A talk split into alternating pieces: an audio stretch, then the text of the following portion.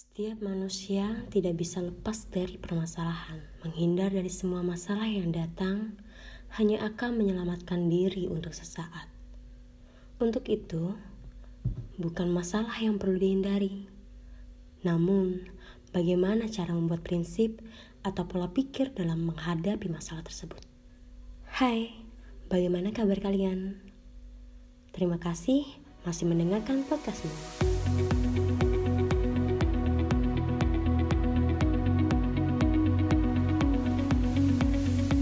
Kemarin kita sudah membahas secara singkat mengenai mental health.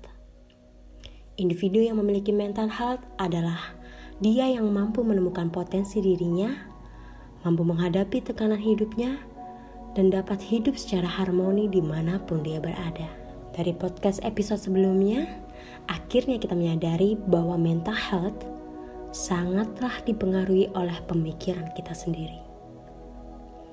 Kesalahan berpikir, atau pemikiran negatif yang terjadi berulang-ulang dan mengganggu aktivitas sehari-hari dalam ilmu psikologi disebut distorsi kognitif. David De Burndt, seorang tokoh psikologi menjelaskan ada beberapa tipe gangguan atau distorsi kognitif yang paling umum terjadi.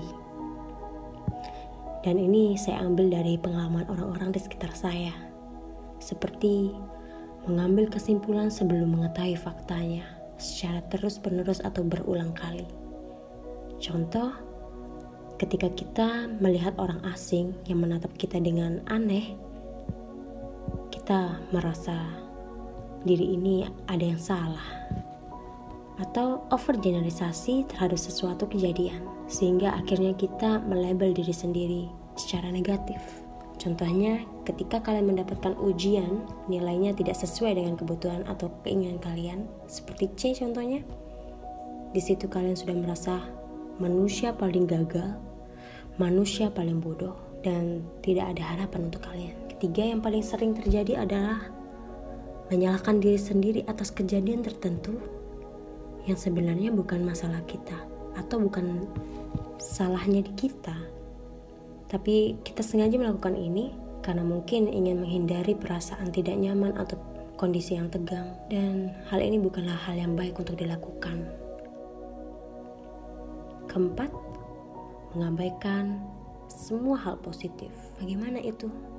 Contoh, ketika kalian memiliki pasangan dan suatu kali pasangan kalian berkomentar yang kurang menyenangkan. Ingat yang katakan tadi, satu kali dan kalian sudah menganggap bahwa hubungan ini tidak akan berhasil. Hubungan ini akan gagal hanya karena satu komentar yang kurang menyenangkan dari pasangan kalian. Bagaimana? Apakah sudah mulai mengingat sesuatu? Mulai menarik, bukan?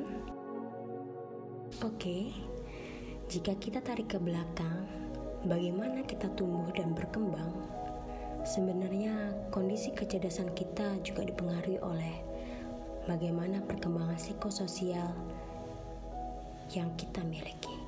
Perkembangan psikososial yakni kondisi mental dan hubungan sosial kita semasa kecil hingga dewasa. Seperti contoh pada usia 12 sampai 20 tahun menurut Erik Erikson, pada tahap ini kita dituntut untuk menemukan jati diri, menemukan identitas diri, peran di dalam lingkungan, atau sebaliknya, justru kita belum menemukan atau belum mengenali siapa dan apa tujuan hidup kita, sehingga tanpa disadari kita selalu merasa cemas dan takut untuk menghadapi hari-hari berikutnya. Dan rasa kecemasan, rasa tidak percaya diri ini bisa saja membuat kita menjadi follower yang justru mendengarkan lingkungan agar diterima dan diakui, sehingga kita tidak mandiri. Pikiran kita terset secara otomatis dengan kemungkinan-kemungkinan terburuk. Kita terbiasa untuk tidak memfilter informasi-informasi dari luar hanya karena agar kita tampak sama dengan lingkungan dan diterima. Contoh pemikiran buruknya adalah jika aku tidak melakukan ini, maka aku tidak akan diterima. Aku harus jadi anak baik karena baik akan memiliki banyak teman atau akan disayangin atau disenangi orang lain. Atau aku harus mengalah untuk kebaikan bersama dan seterusnya. Ini adalah pemikiran-pemikiran yang salah tidak irasional dan negatif sehingga sangat mempengaruhi bagaimana perasaan dan tindakan kita. Sungguh melelahkan, bukan? Terus-terusan berpikir negatif, terus-terusan berpikiran atau mengunderestimate diri sendiri. Akhirnya kalian tidak dapat melakukan apa-apa untuk menunjukkan bahwa kalian memiliki potensi yang lebih. Oke, okay? tidak apa-apa setelah ini aku akan mengajak kalian untuk belajar merubah cara berpikir yang salah itu dari hal sederhana. Baiklah, dengarkan baik-baik. COVID, stay at home, PSBB, virus. Apa yang ada di dalam pikiran kalian? Yang spontan terlintas dalam kepala kalian ketika mendengarkan kalimat itu tadi. Mungkin kalian bisa menuliskan. Jika boleh aku menebak pandemik merugikan bahaya menyebalkan. Paling ekstrim adalah penghancur semua rencana kalian atau kalian kehilangan penghasilan. Oke. Selanjutnya setelah kalian memiliki pemikiran-pemikiran itu bagaimana perasaan kalian marah, bosan, kecewa, hopeless, acuh, atau apa?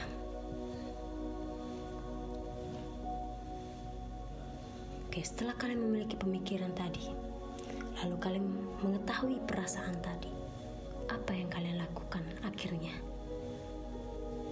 Tetap diam di rumah, tidak melakukan apa-apa atau justru menunggu hingga COVID ini berakhir tanpa melakukan apa-apa? Atau mengabaikan himbauan PSBB? Oke, buat kalian yang memiliki pemikiran atau perasaan dan yang tadi respon yang kalian lakukan seperti apa? Just keep it, simpan dulu. Oke. Bagaimana jika aku mengajak kalian untuk merubah cara pandang kalian mengenai COVID? Bagaimana jika COVID dan himbauan stay at home adalah sebuah kesempatan untuk melakukan refleksi diri yang terbaik? Karena memberi waktu rehat dari segala aktivitas yang menyebabkan kita lupa untuk menyapa jiwa-jiwa kita yang masih tetap kuat dan sehat hingga hari ini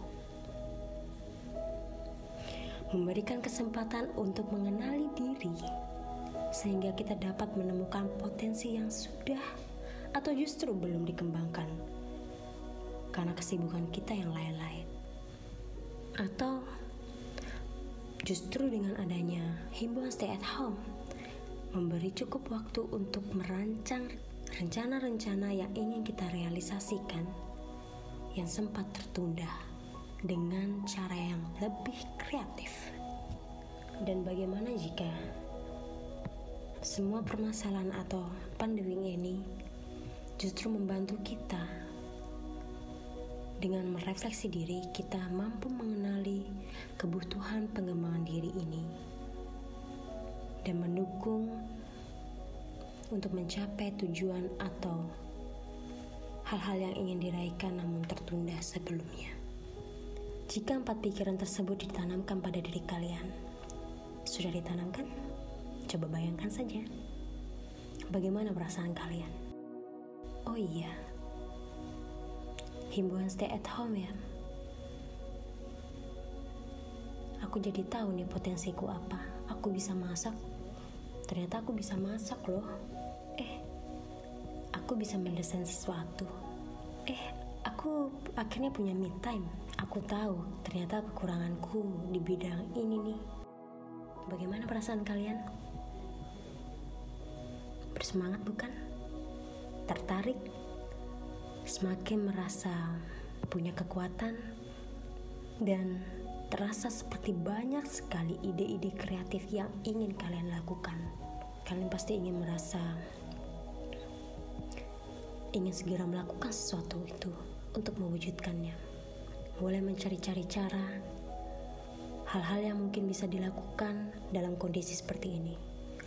Mungkin saja kalian setelah menyadari, oh ada potensi bisnis nih yang bisa dilakukan sehingga kalian mulai berjualan hal-hal kecil yang kalian senangi.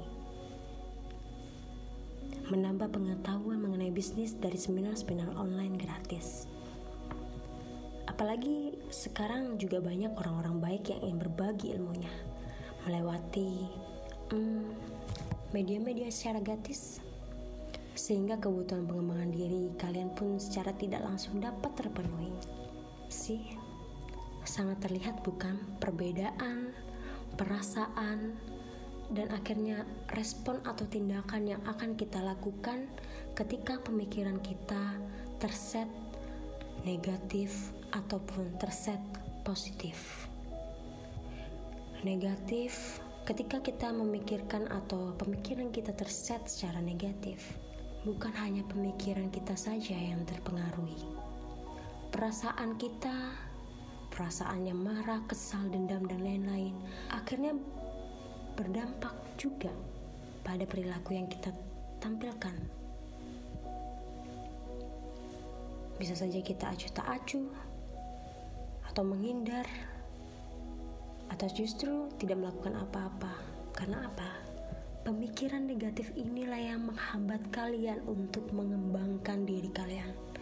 Pemikiran negatif inilah yang menghambat kalian untuk menunjukkan eksistensi kalian sebagai seorang individu yang unik. Semua orang punya keunikan masing-masing.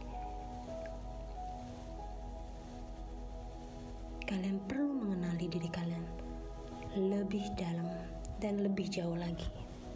Karena ketika kalian mengenali potensi diri kalian, kalian akan jauh lebih percaya diri, lebih berani untuk menghadapi hari-hari secara positif.